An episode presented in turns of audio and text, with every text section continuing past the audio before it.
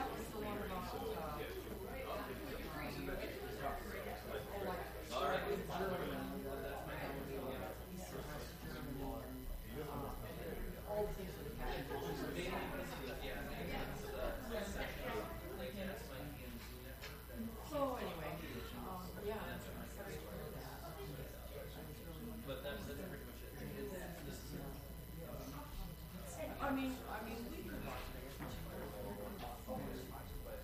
I, yeah, I can't wait to have to address it and everything because it's, it's a nightmare. Very insinuating. It's like a whole day. And it's just that, you know, almost everything, you know, even more now. I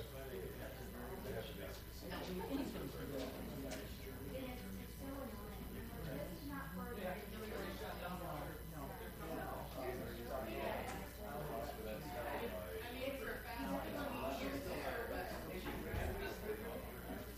Oh, yeah. I saw one, first episode of that, and I just, I believe it's so, I mean, there's, there's a lot of swearing and. I know it's fun. It, it really, it would be, I mean, if we lived there, you know, Oh, this one's for me, and I know a lot of people, you know, I, I see a lot, you know, a lot of people, but that's just their favorite movie, you know, series or whatever, but I just never got into it. Well, yeah, it's not around the Oh, yeah, I love that one too. Oh, yeah, yeah. It did, but he was there.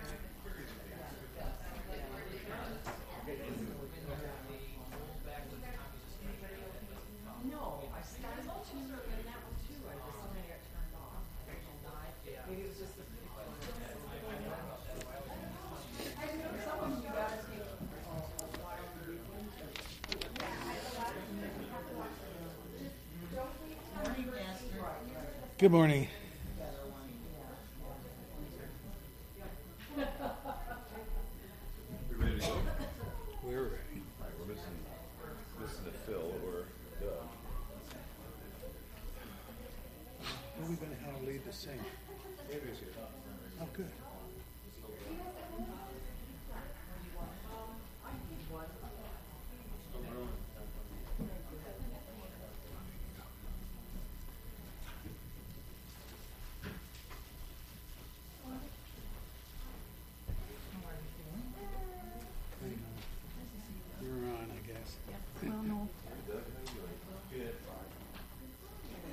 Alive.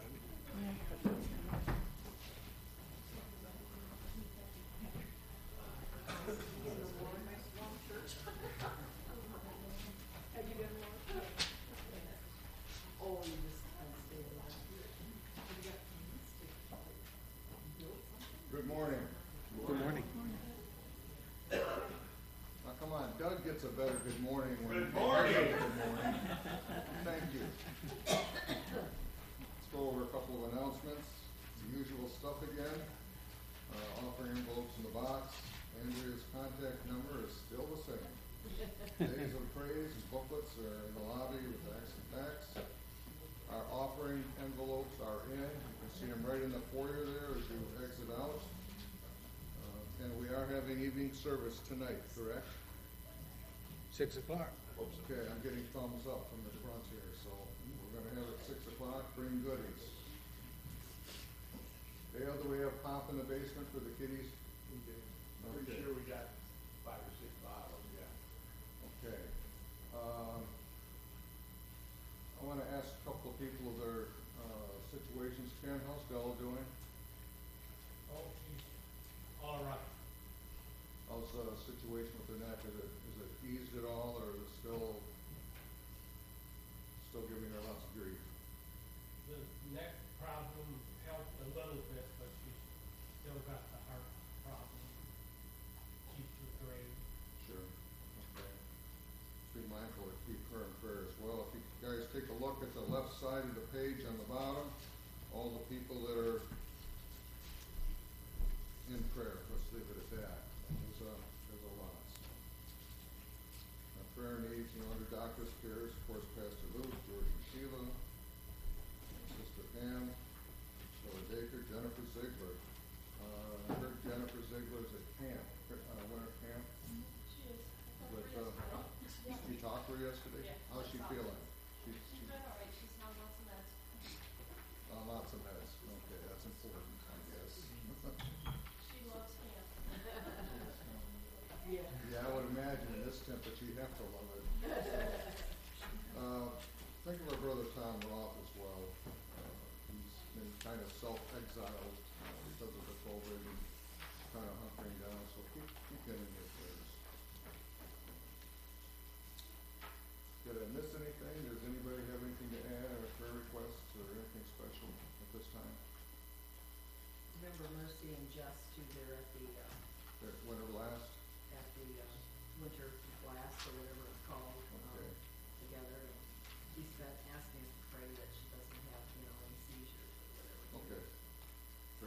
see that uh, she stays uh, well with her. Let's turn to our scripture for meditation. It's uh, taken from 1 Corinthians chapter 13, and that'll be verses 1 through 13, page 1786.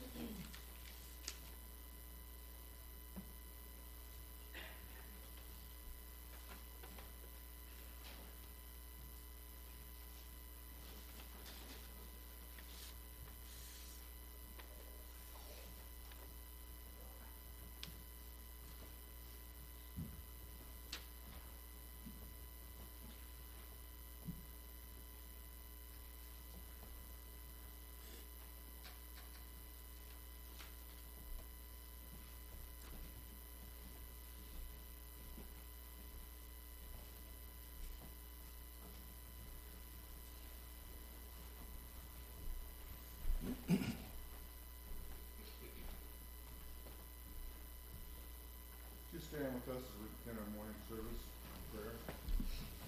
Brother Ken Lewis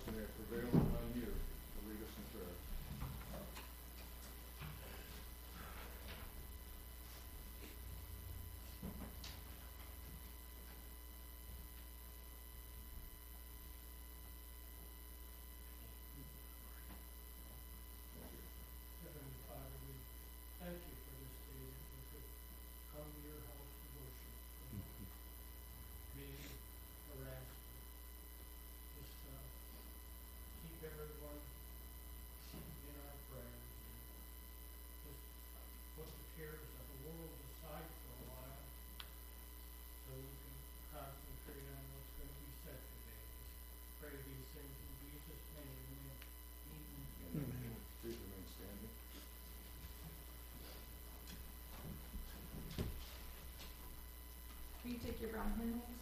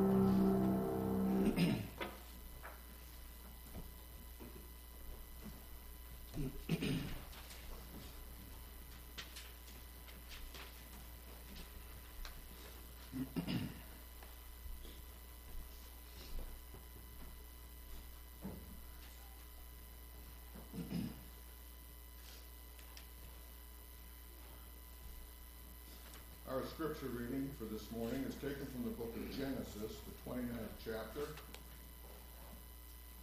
verses 1 through 14. That'll be page 44 in your Pew Bible.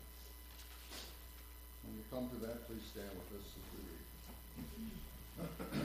read.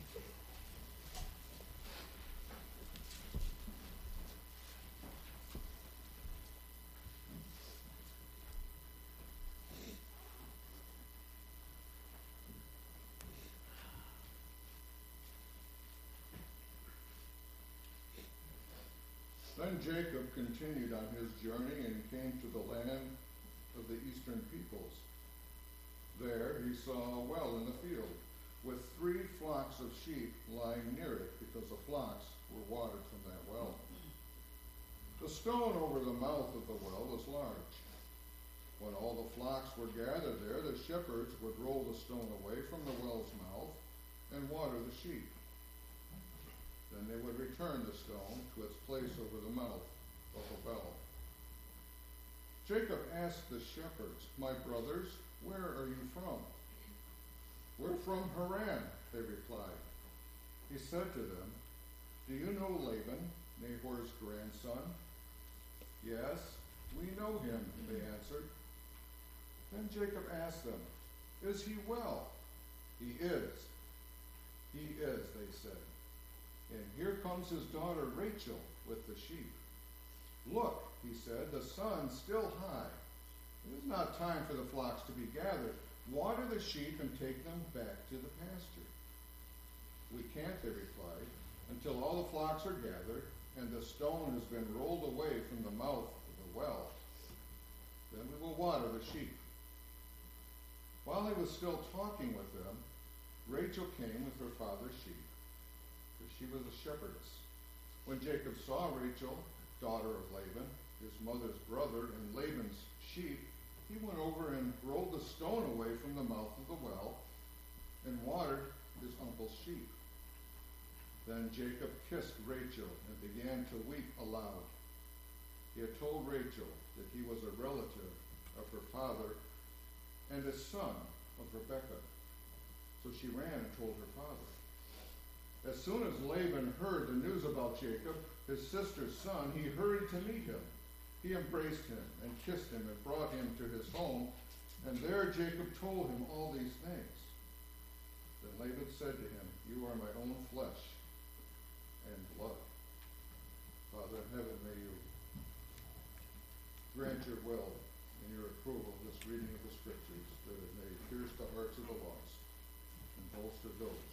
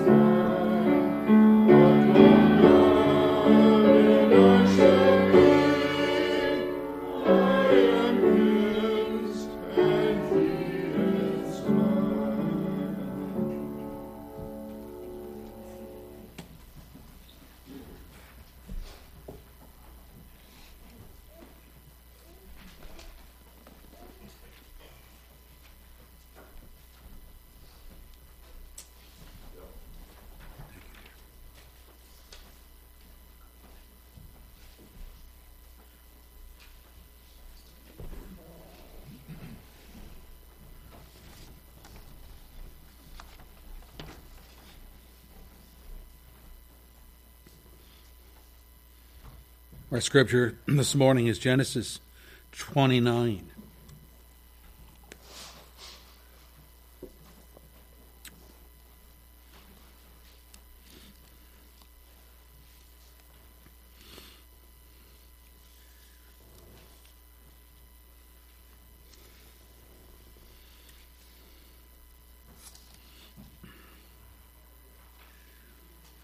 In our last study, we witnessed Jacob fleeing from Beersheba to Paddan Aram, the homestead of his mother, Rebekah, and he fled there to escape the murderous intent of his brother Esau.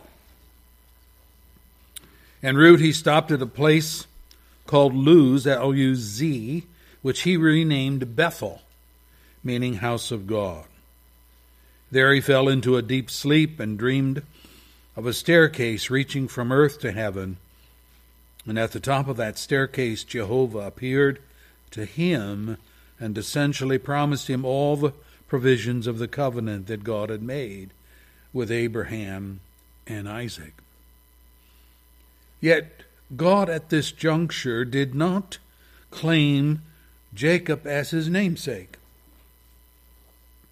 Jacob was still a wheeler dealer, if we could put it that way, that he'd always been, and he tried to cut a deal with God for safety, for food, for clothing, and a promise return to the homeland one day. But God had already offered such things by his grace. But Jacob sought further confirmation. He was not a man of faith at this time. So he's not taking God at his word, you understand. He was a businessman, thinking in terms of contracts.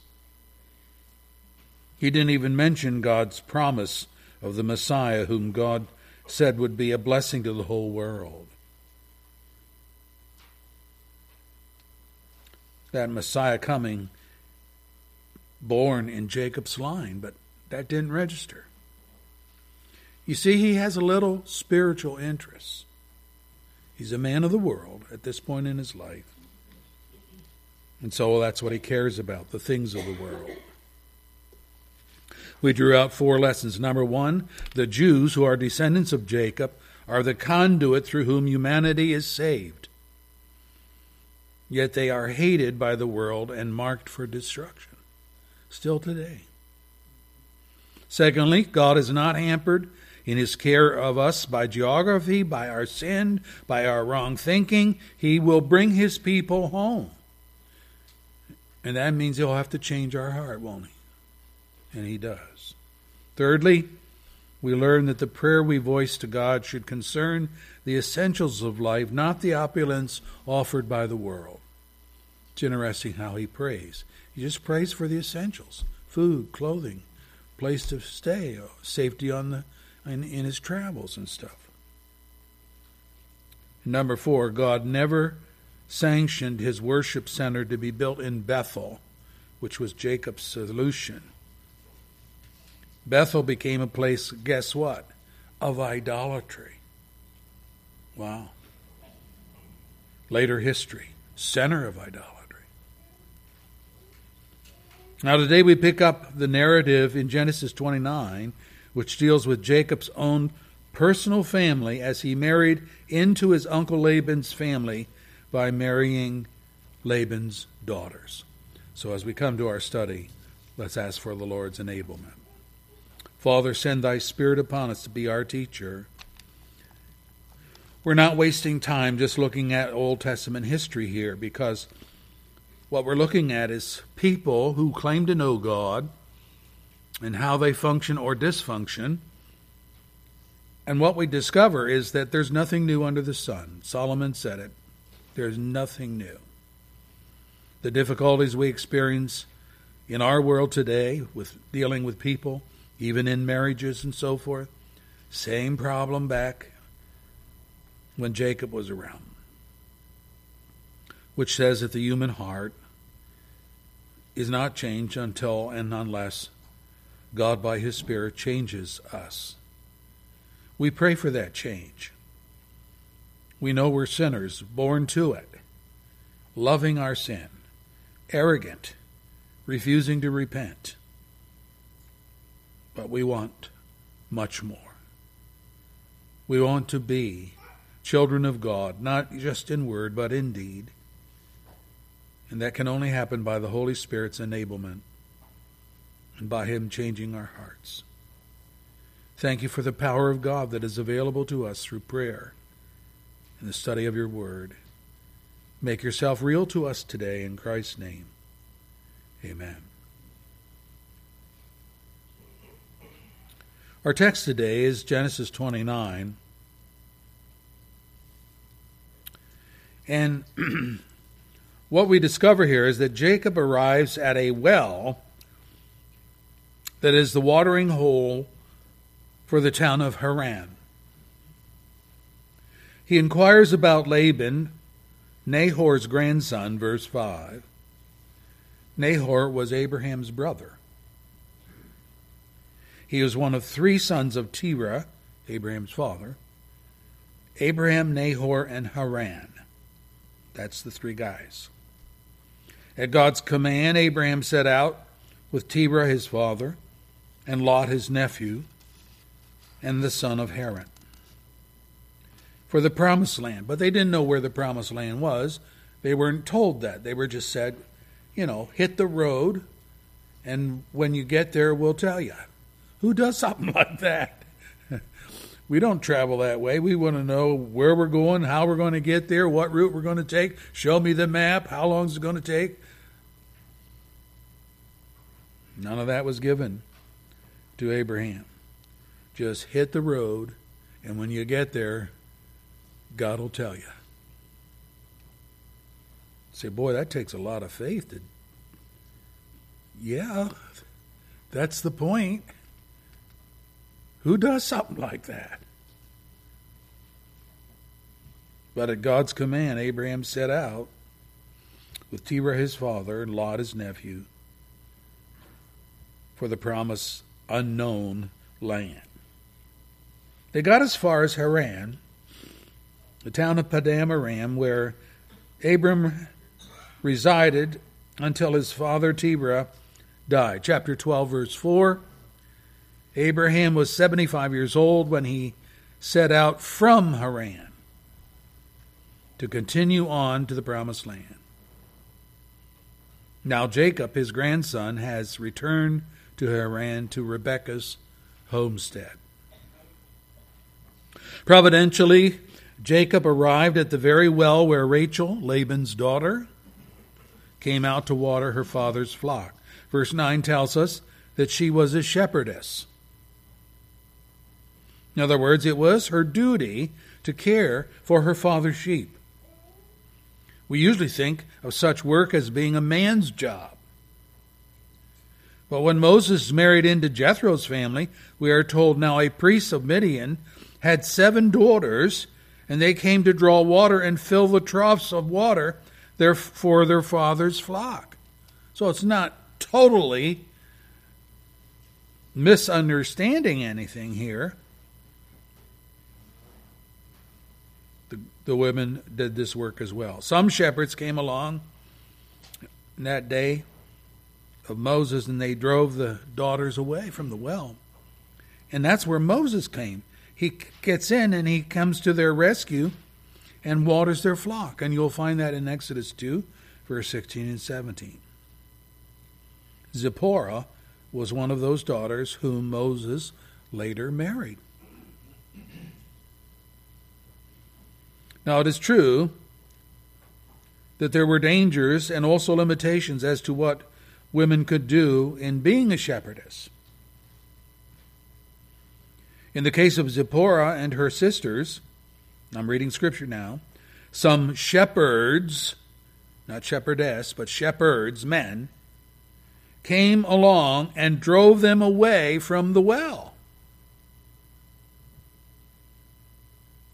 But, reading scripture, Moses got up and came to their rescue and watered their flock. Exodus 2, verse 17. In other words, these men used their brute force to bully Jethro's daughters into submission.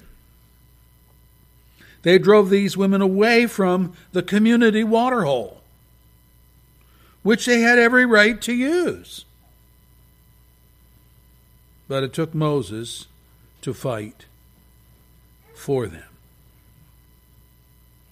In the case of Rachel managing her father's sheep, there was a different impediment. The well was capped with a large, heavy stone cover. The shepherds present followed a certain routine. Let me read it for you. When all the flocks were gathered there, the shepherds would roll the stone away from the well's mouth and water the sheep, and then they would return the stone to the place over the mouth of the well. Verse 3. That was their procedure. This was a daily routine, verse 7. And Jacob acknowledged, Look, I mean, the sun is still high. It is not time for the flocks to be gathered. Water the sheep, take them back to the pasture.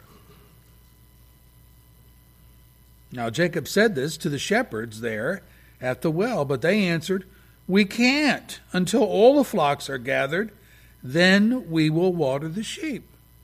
Verse 8. Now, what they were saying was something like this There's no way we're going to break protocol. Rules is rules is rules.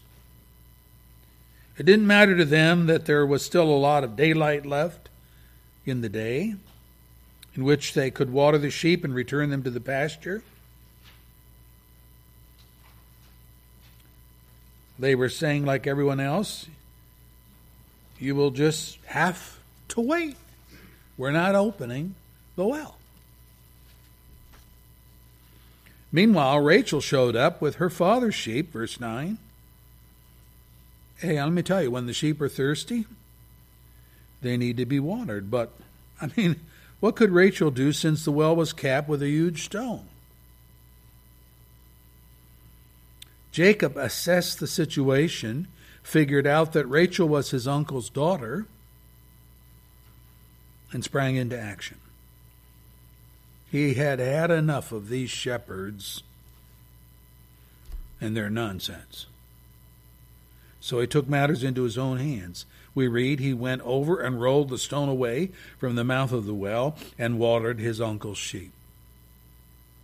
Verse 10. Jacob was a man of action. I mean, why should why should the sheep be hindered from quenching their thirst at the well by some arbitrary rule? Oh, we have to wait till all the flocks from the territory arrive, and then we'll open the well. Until that time, you're just going to have to sit there and wait.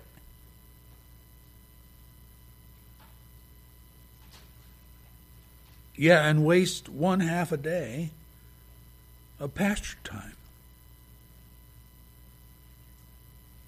I'm sure these local shepherds did not much like Jacob's intrusion, any more than the shepherds in Moses' day liked his intrusion. But justice was done. The sheep were duly watered, peace was restored, and they went on with their lives. In this whole incident, Jacob was invited home to Laban's family, and he became his employee. Verse 14 Then Laban said to him, You're my own flesh and blood.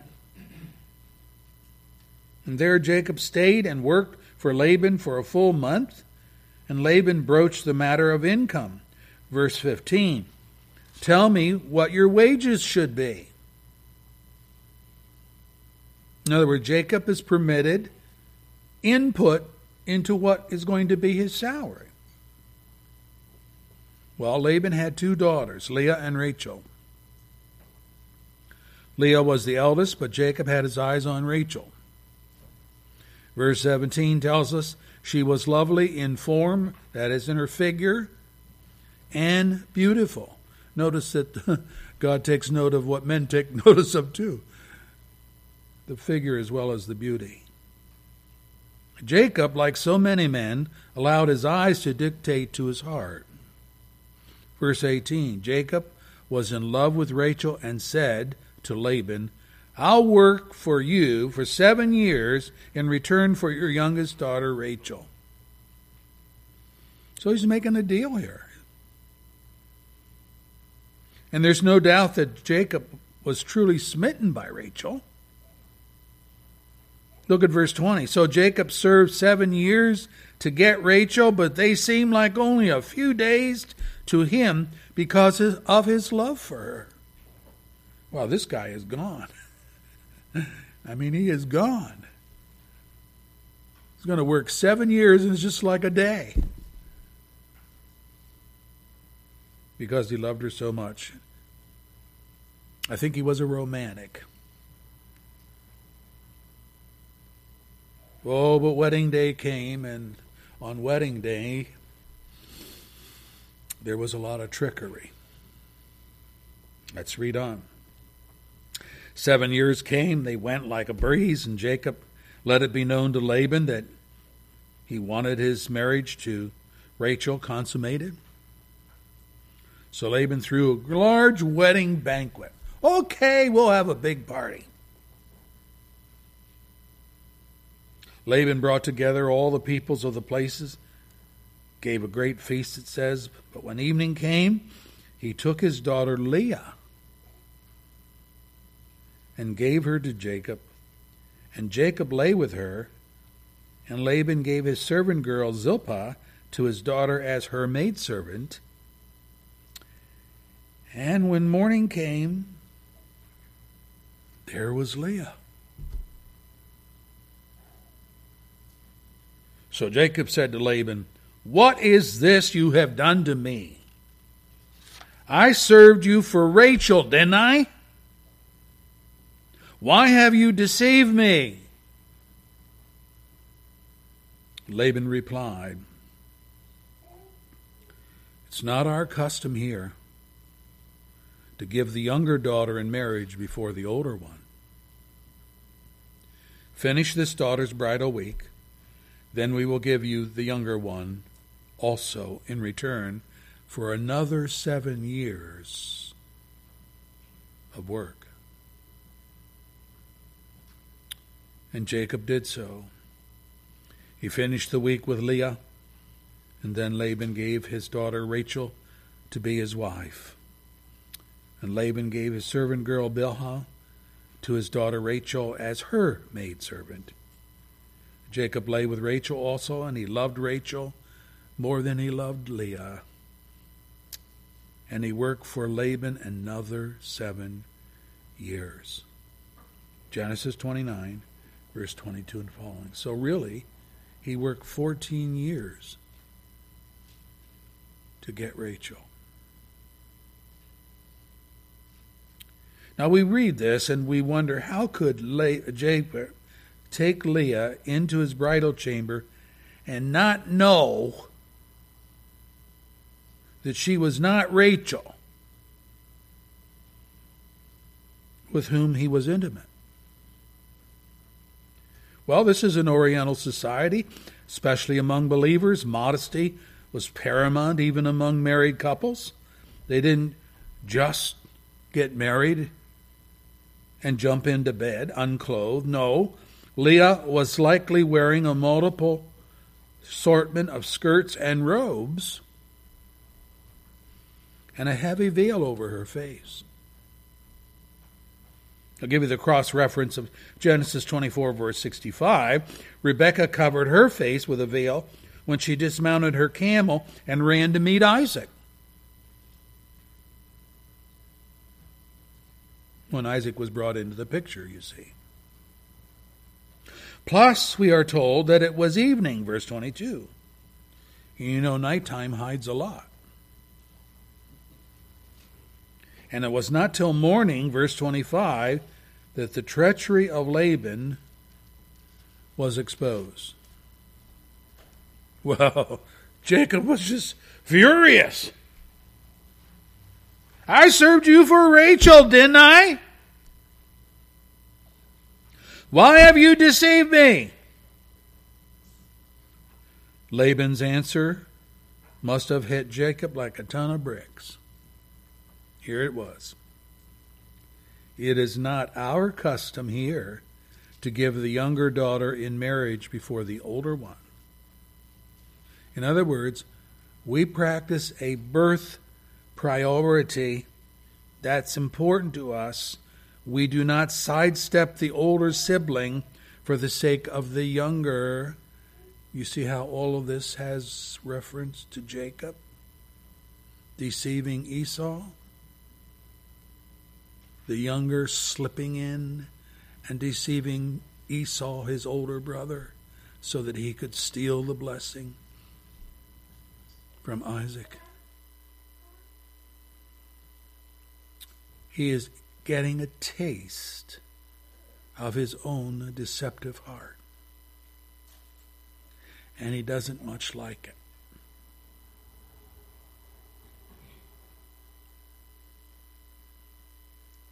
Finish this daughter's bridal week, and we will give you the younger one also in return for another seven years of work. Notice equal value for Leah and Rachel. Seven years, seven years. Turns out that he works 14 years for Rachel. The Bible says that Jacob did so, verse 28.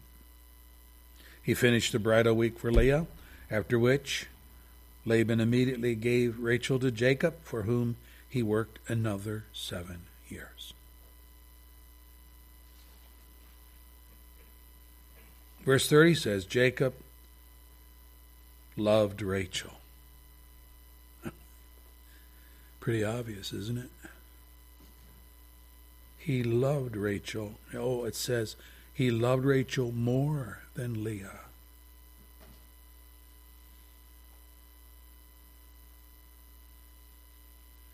Verse 31 says, When the Lord saw that Leah was not loved, he opened her womb. In other words, he enabled her to have children. But Rachel was barren. You know, God is superintendent over our lives. Do you know that? He sees what we do. He reckons, oh, that's a pretty sneaky scheme you got going on there. He sees our deceptions, our lies, our tricks, all the things that we do. And not only does he see it, but he intervenes. My mom used to have a an expression. She would say to us kids, "You think you can get away with murder,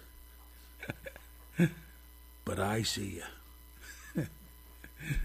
it was her way of saying, "You're not fooling mom. I see what you're up to. I see what's going on here." She was like the omniscient parent could see things. Well, God always sees what's going on. And though Jacob loved Rachel more than Leah, says when the Lord saw that Leah was not loved, he defines it as not loved. Not just, oh, he loves Rachel more than he loves Leah. No, no. It's he loves Rachel and he doesn't love Leah. Period. When he saw that she was not loved, he enabled her to have children, but not Rachel. Say, well, that wouldn't bother me. It would if you lived in this culture. Having children is how you built your homestead your family.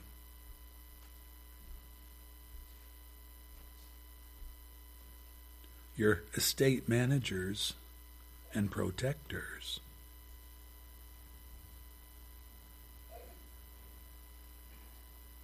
So Jacob's family uh, eventually consisted of two wives and their handmaids. When Jacob married Leah, Laban gave Leah his servant girl Zilpah, verse 24, to be her maidservant. When Jacob married Rachel, Laban gave Rachel, his servant girl Bilhah, as her maidservant, verse 29. So what begins here then is a back and forth rivalry between Leah and Rachel as to who will produce the most children for Jacob as heirs. Leah had a head start because, as already noted, the Lord made her fertile while closing Rachel's womb. She had four sons. Boom, boom, boom. Reuben, verse 32 Behold a son, she says. It is because the Lord has seen my misery. Surely my husband will love me now. See, she senses it. She knows. He doesn't love me. Well, maybe he'll love me now because I provided him with a son. Simeon, verse 33, means heard, H E A R D. Because the Lord heard that I'm not loved, says Leah. See, she's got it. She, she's figured this all out. So she's naming the boys that she has according to the relationship that she does not have with Jacob.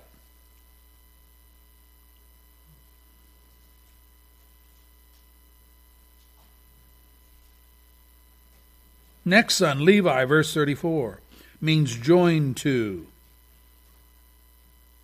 And she says, Now at last my husband will become attached to me because I have borne him three sons.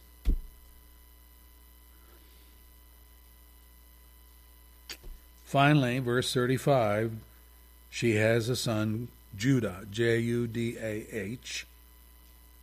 That means praised. This time I will praise the Lord. And then she stopped having children, the scripture says. So she has four sons. Each time she thinks, now Jacob will love me, he'll invite me into his arms, our marriage will really mean something. Each time, thumbs down. Didn't work out that way. But these four sons form the foundation stones of Jacob's family, the most important being Levi, from whom the Aaronic priesthood would emerge in the days of Moses and the law, Judah, ancestor and precursor to King David, and eventually the Messiah, Jesus Christ himself. Wow. It doesn't get much better than this for Leah. By listening to her statements after the birth of each son, these boys, it's clear that with every conception and every birth, she hoped that Jacob would love her and become devoted to her as he was to Rachel, her sister. Unfortunately, it would take years for Leah to witness Jacob's change of heart towards her. Now, it does come, but it takes years.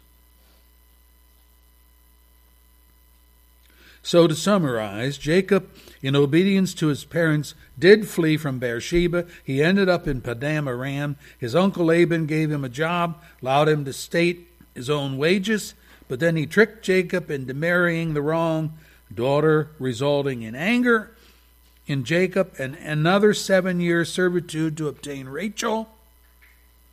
And because of the favoritism of his love, Leah's womb was opened and productive, God giving Jacob four sons by her, while Rachel was barren and childless.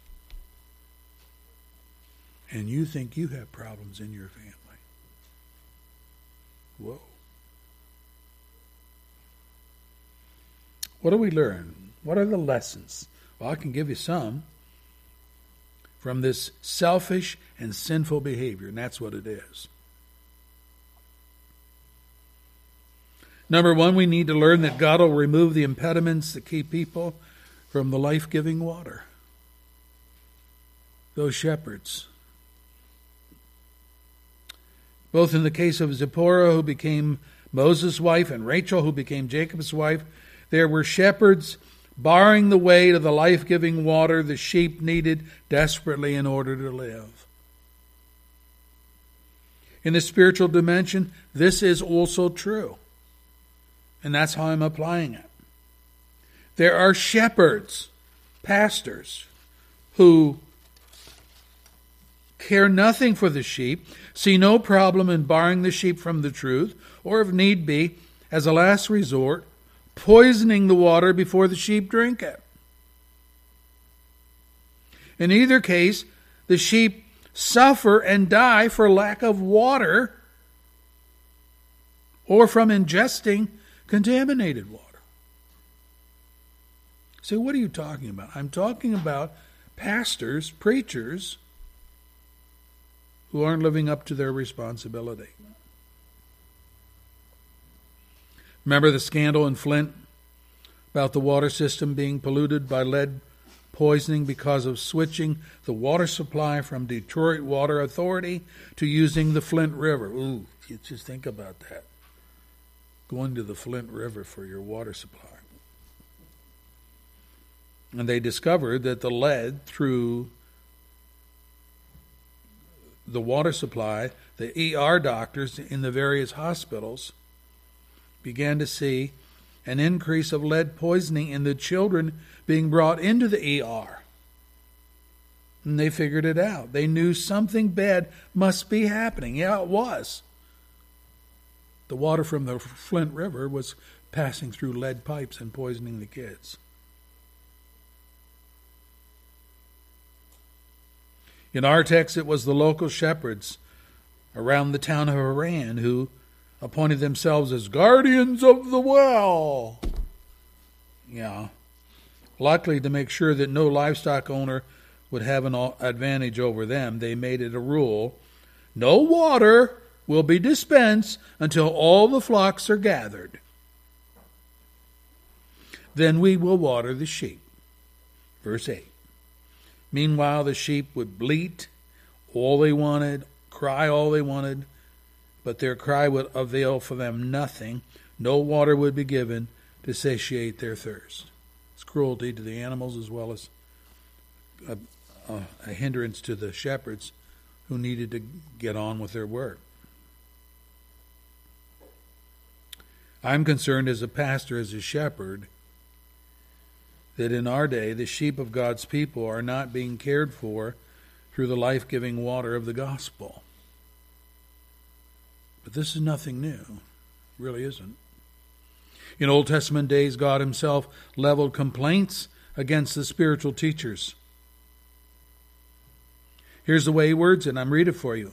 Woe to the shepherds who are destroying and scattering the sheep of my pasture, declares the Lord. Therefore, this is what the Lord, the God of Israel, says to the shepherds who tend my people. Because you have scattered my flock and driven them away, and have not bestowed care on them, I will bestow punishment on you for the evil you have done, declares the Lord. I myself will gather the remnant of my flock out of all the countries where I have driven them, and will bring them back to their pasture, where they will be fruitful and increase in number. I will place shepherds over them who will tend them and they will no longer be afraid or terrified, nor will any be missing, declares the Lord. The days are coming, declares the Lord, when I will raise up to David a righteous branch, a king who will reign wisely and do what is just and right in the land.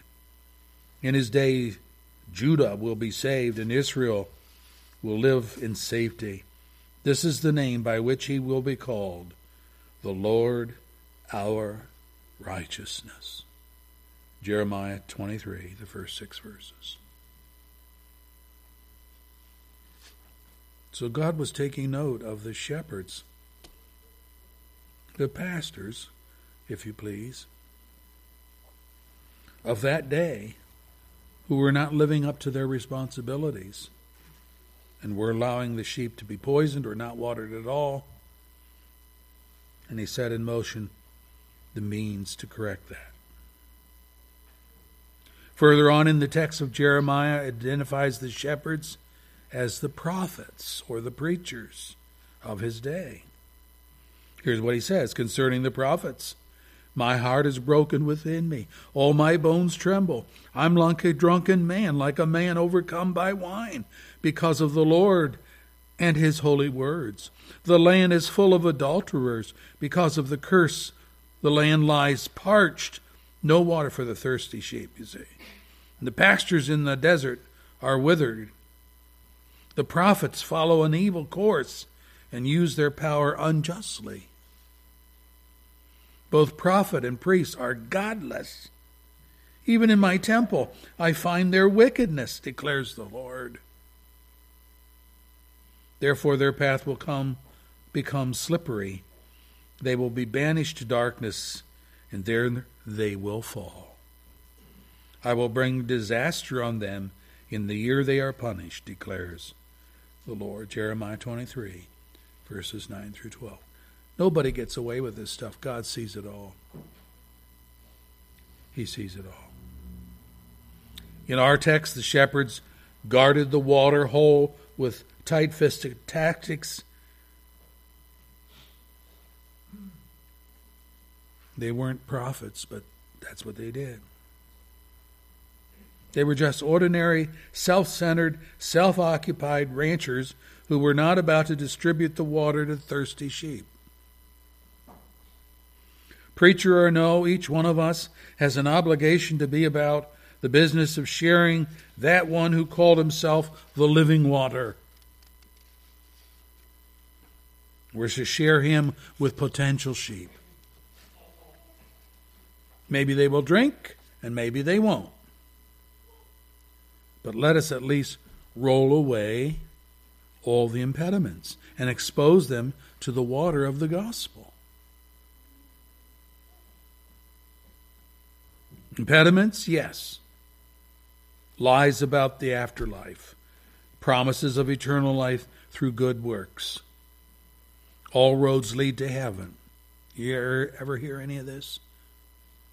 Turn your TV on, you will. Religious ritual is as valid as faith for salvation.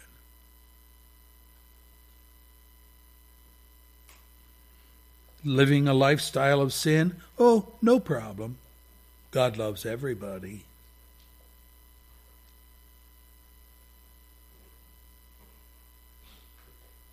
These are impediments to the truth of the gospel.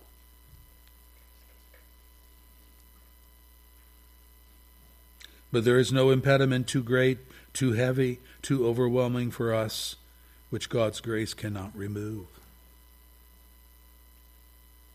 One thought about the shepherds in our text and their reluctance to uncap the wellhead and water the sheep is that it would require multiple shepherds putting their back to the block of stone to move it out of the way so that the water was available. I read that in one of the commentaries on this text. But this could not have been the reason these shepherds were waiting for all the flocks to be gathered and the stone roll away, because Jacob, seeing Rachel approaching the well site with her father's sheep, went over, verse 10, and rolled the stone away from the mouth of the well and watered his uncle's sheep. And he did this all by himself. It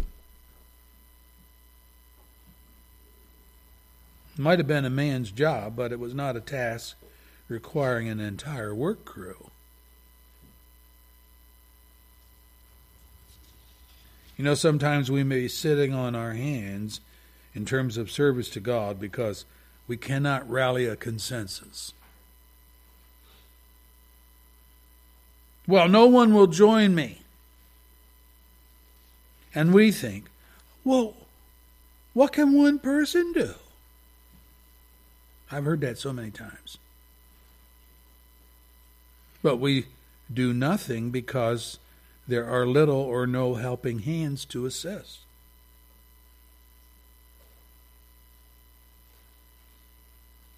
The Bible is full of accounts where one plus God was all that was required to turn the tide. David, as a shepherd boy, with but a slingshot and some stones, brought down the defiant Goliath with this faith.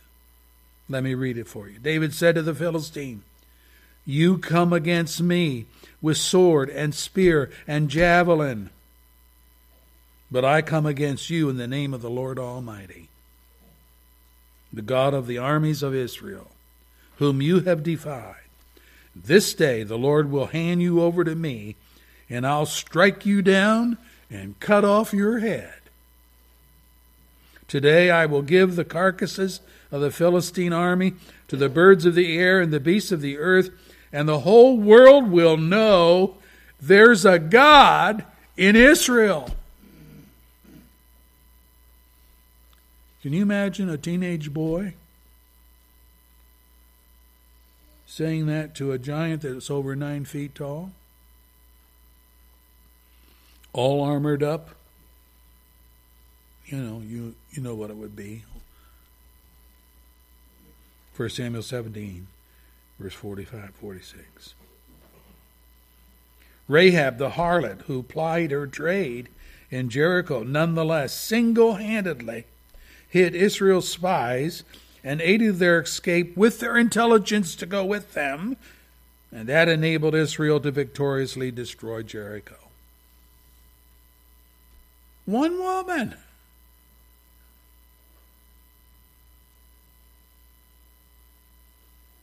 Jael, by herself, drove a tent stake into Sisera's temples as he lay asleep in her tent after fighting against Israel and thus gaining the victory over the Canaanite king Jabin. She put him dead on the doorstep. So I, I, I couldn't see me driving a tent stake into anybody's head. Yeah, well, God gave her grace to do it, and she did it. And it won the day. What about Daniel's prayer life? He prayed for his three friends, refusing to bow down to the Nebuchadnezzar image that was put up and forced to worship. Refused to do it. And God delivered them from the lion's den, from the fiery furnace.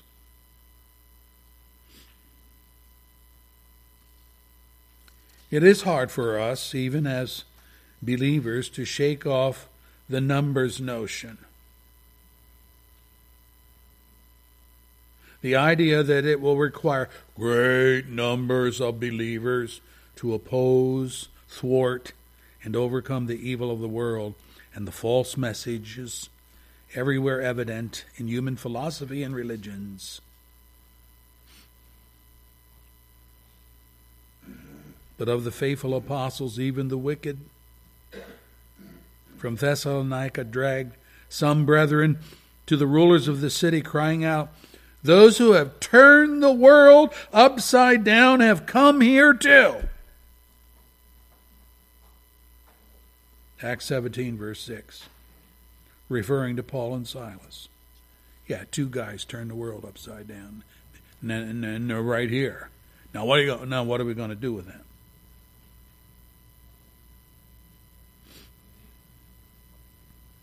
Brethren, one plus God is one plus God is a majority.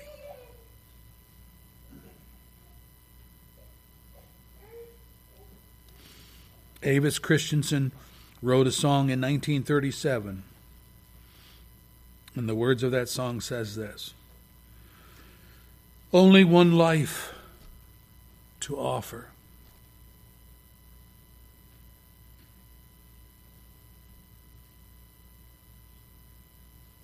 Take it, dear Lord, I pray. Nothing from thee withholding. Thy will I now obey. Thou who hast freely given thine all in all for me, Claim this life for thine own to be used, my Savior, every moment for thee. I say it again one plus God is a majority.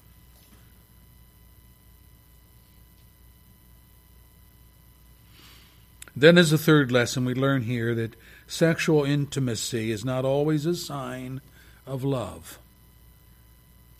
And the ability to produce a child may not secure a marriage. We live in a sex crazed society.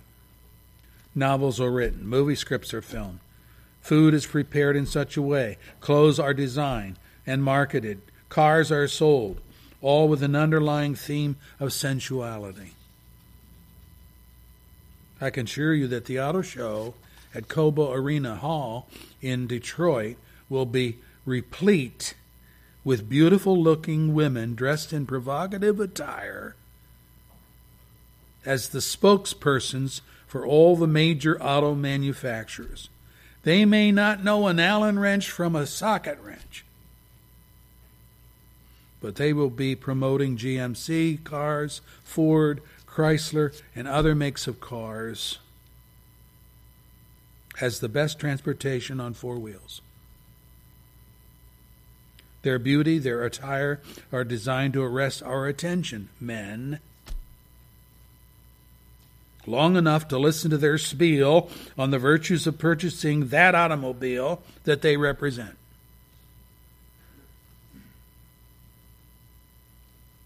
And the tried and true mantra in advertising in our culture is this sex sells.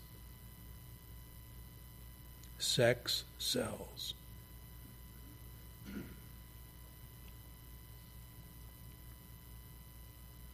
Unfortunately, people marry one another under the same delusion. Love making is the same as being loved. No. Even when a person like Leah knows that she cannot hold a candle to Jacob's affection for Rachel, she reasons time and time again what happened in the bedroom will turn Jacob's affections towards her. That's the way she thinks. Reuben, Jacob's firstborn, surely my husband will love me now. Verse 30. Simeon, because the Lord heard that I am not loved. Levi, now at last my husband will become attached to me. Judah. She determines to praise the Lord because she's confident that she will win in Jacob's affections for having borne him four sons. But the irony in this polygamous marriage is that she has had all these sons because, verse 31, the Lord saw that Leah was not loved. And so opened her womb to produce babies and closed Rachel's womb, which is the other side of the scenario. Rachel has no children. Yet she's greatly loved by Jacob. Somebody's messed up here in their thinking.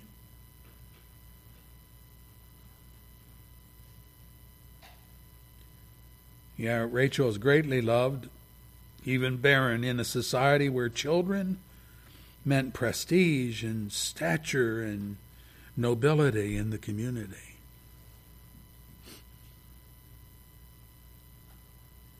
Young people's sexual experience is not the same as love. It may be part of loving someone, but if all you have going for you is making love, the day will come when you will experience the feeling of being alone or isolated or unwanted.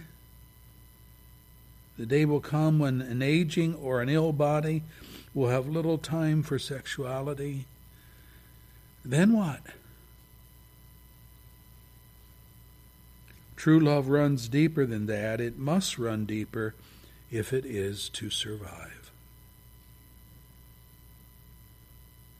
What is true love? Well, Jesus and his apostles defined it on several occasions. Writes Paul, Husbands, love your wives, just as Christ loved the church and gave himself up for her. Ephesians 5:25. What's that?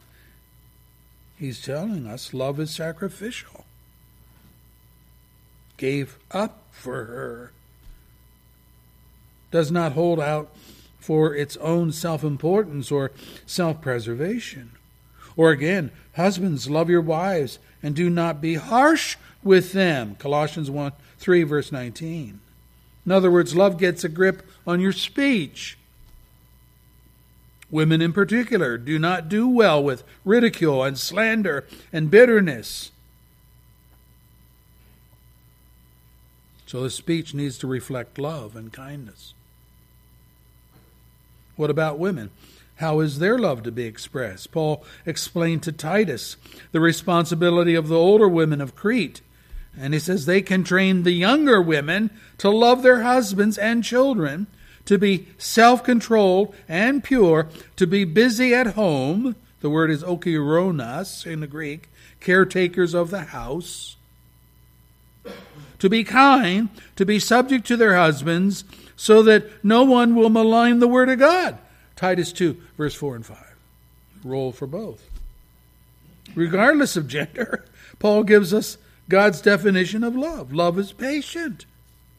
Hmm. Love is kind. It does not envy. It does not boast. It's not proud. It's not rude.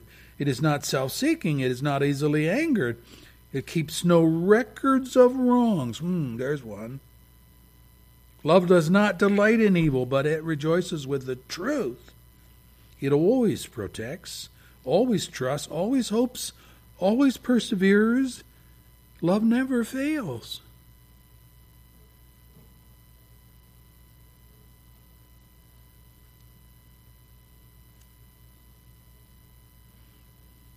Notice in that whole list, nothing is said about sexuality.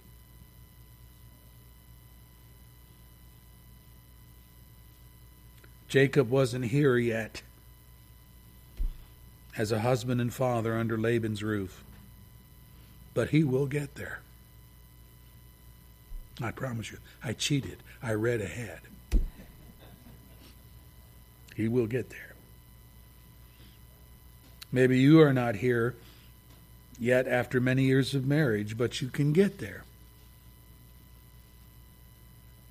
Your change of direction begins with repentance. That's vital for any real progress.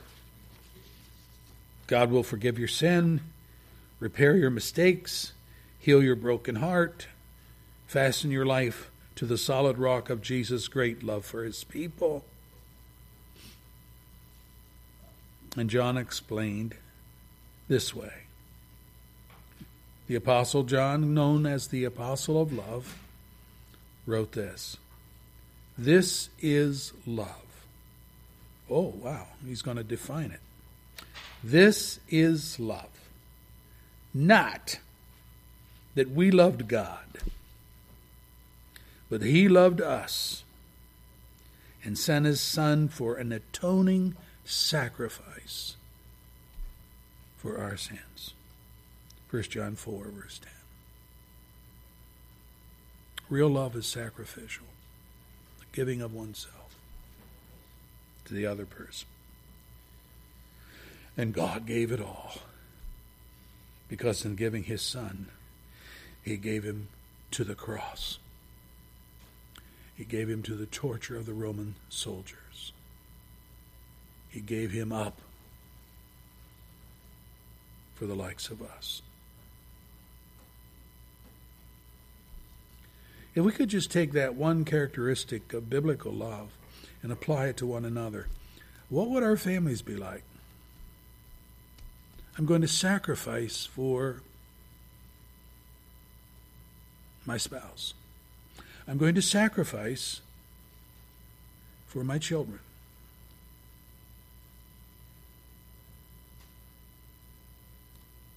May God show us what true love is and give us the grace to do it. It'll change your marriage. It'll change your family. It'll change you as a parent. It'll change your kids. Lord, we thank you for the truth of your word and we pray your blessing upon it. We don't much like being challenged so harshly. I pray it wasn't harsh by the word of God. We want to do our own think, and we think we're right. We think the other person is wrong. And if we're talking about marriage, it's the spouse that's wrong, not me.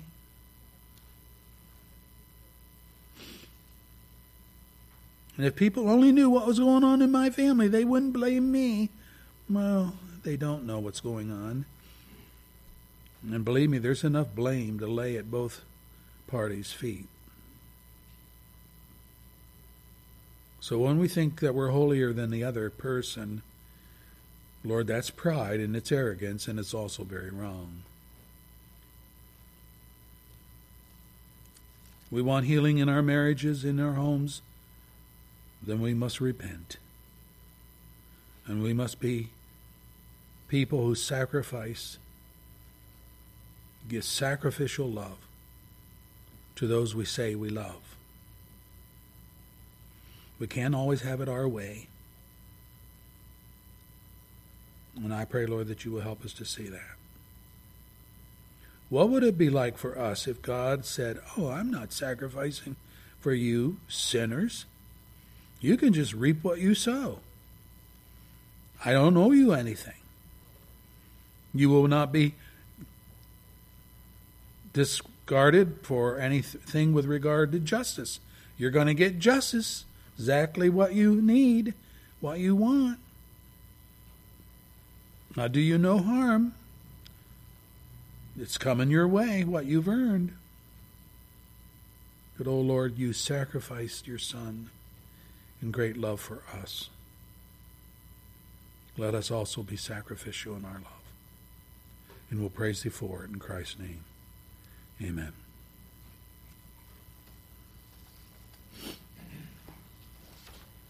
Our closing hymn, excuse me, is from the Brown Hymnal.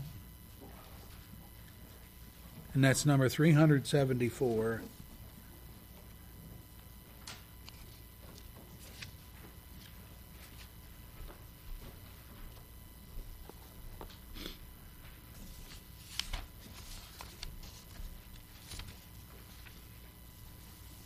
I love this hymn. Oh, love that will not let me go. Think about that. God loves us so much, He's not going to let us go. Not going to let us go our own ways, not going to let us go off the precipice into the depths of hell. He's not going to let us ruin our lives. Oh, love that will not let me go. So let's stand, we'll sing.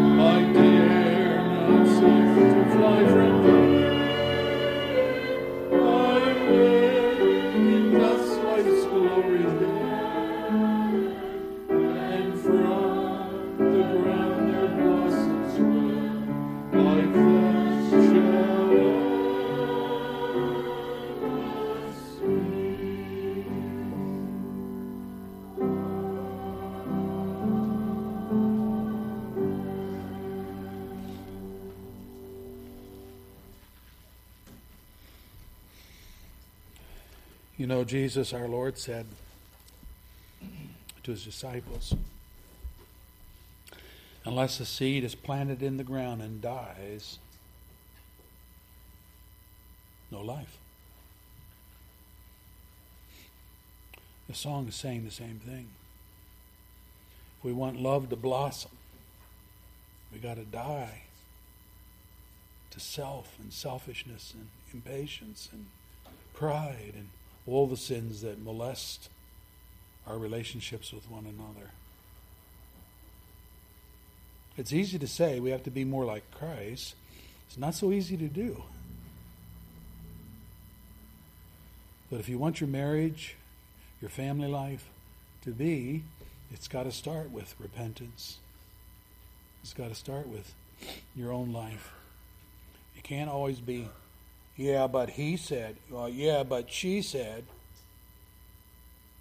It's got to be, Lord, start with me. I've seen marriages turn around, relationships turn around, just because one of the two people in the marriage decided they were going to respond differently than they had been all of their married life. One person says, I'm not going to use foul language anymore, harsh tones, bitterness of spirit, going to try to show love in terms of generosity, sacrifice, giving the other person the preference over my own will, and so forth. I've seen people do that. You say, yeah, but the other person, no, just one person did that. And the relationship turned around. That's how powerful repentance and love for another person can become. It ought to be. In our world, it's full of hate, hate, hate. I'm sorry. But those that hate, if you know what the scripture says, where do they end up? In the abyss. Because hate is the seed form of murder. And if we hate one another, we condemn ourselves as murderers. And John says, You know that no murderer has eternal life in him. Some serious things to think about. Let us be people of love, the love of Christ. And let Him work in our lives to deal with our animosity, our tensions, all of those things. Say, I'm I'm long for a peaceful world. You know, it's probably not going to happen in our lifetime here, unless it's when Christ comes. He's going to make all things brand new. But even by yourself, where you're at, the Lord can turn things around. Let's give thanks. Lord, we thank you for your word, the power of it. Change our lives.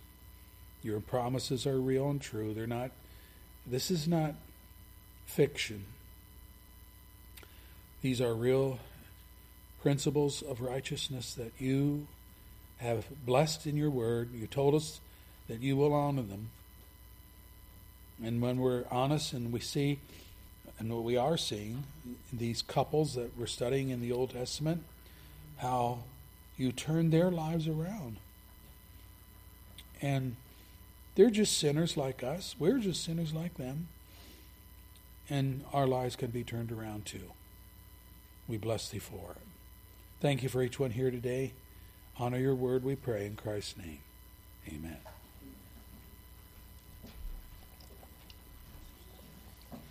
Don't forget, 6 o'clock tonight, downstairs.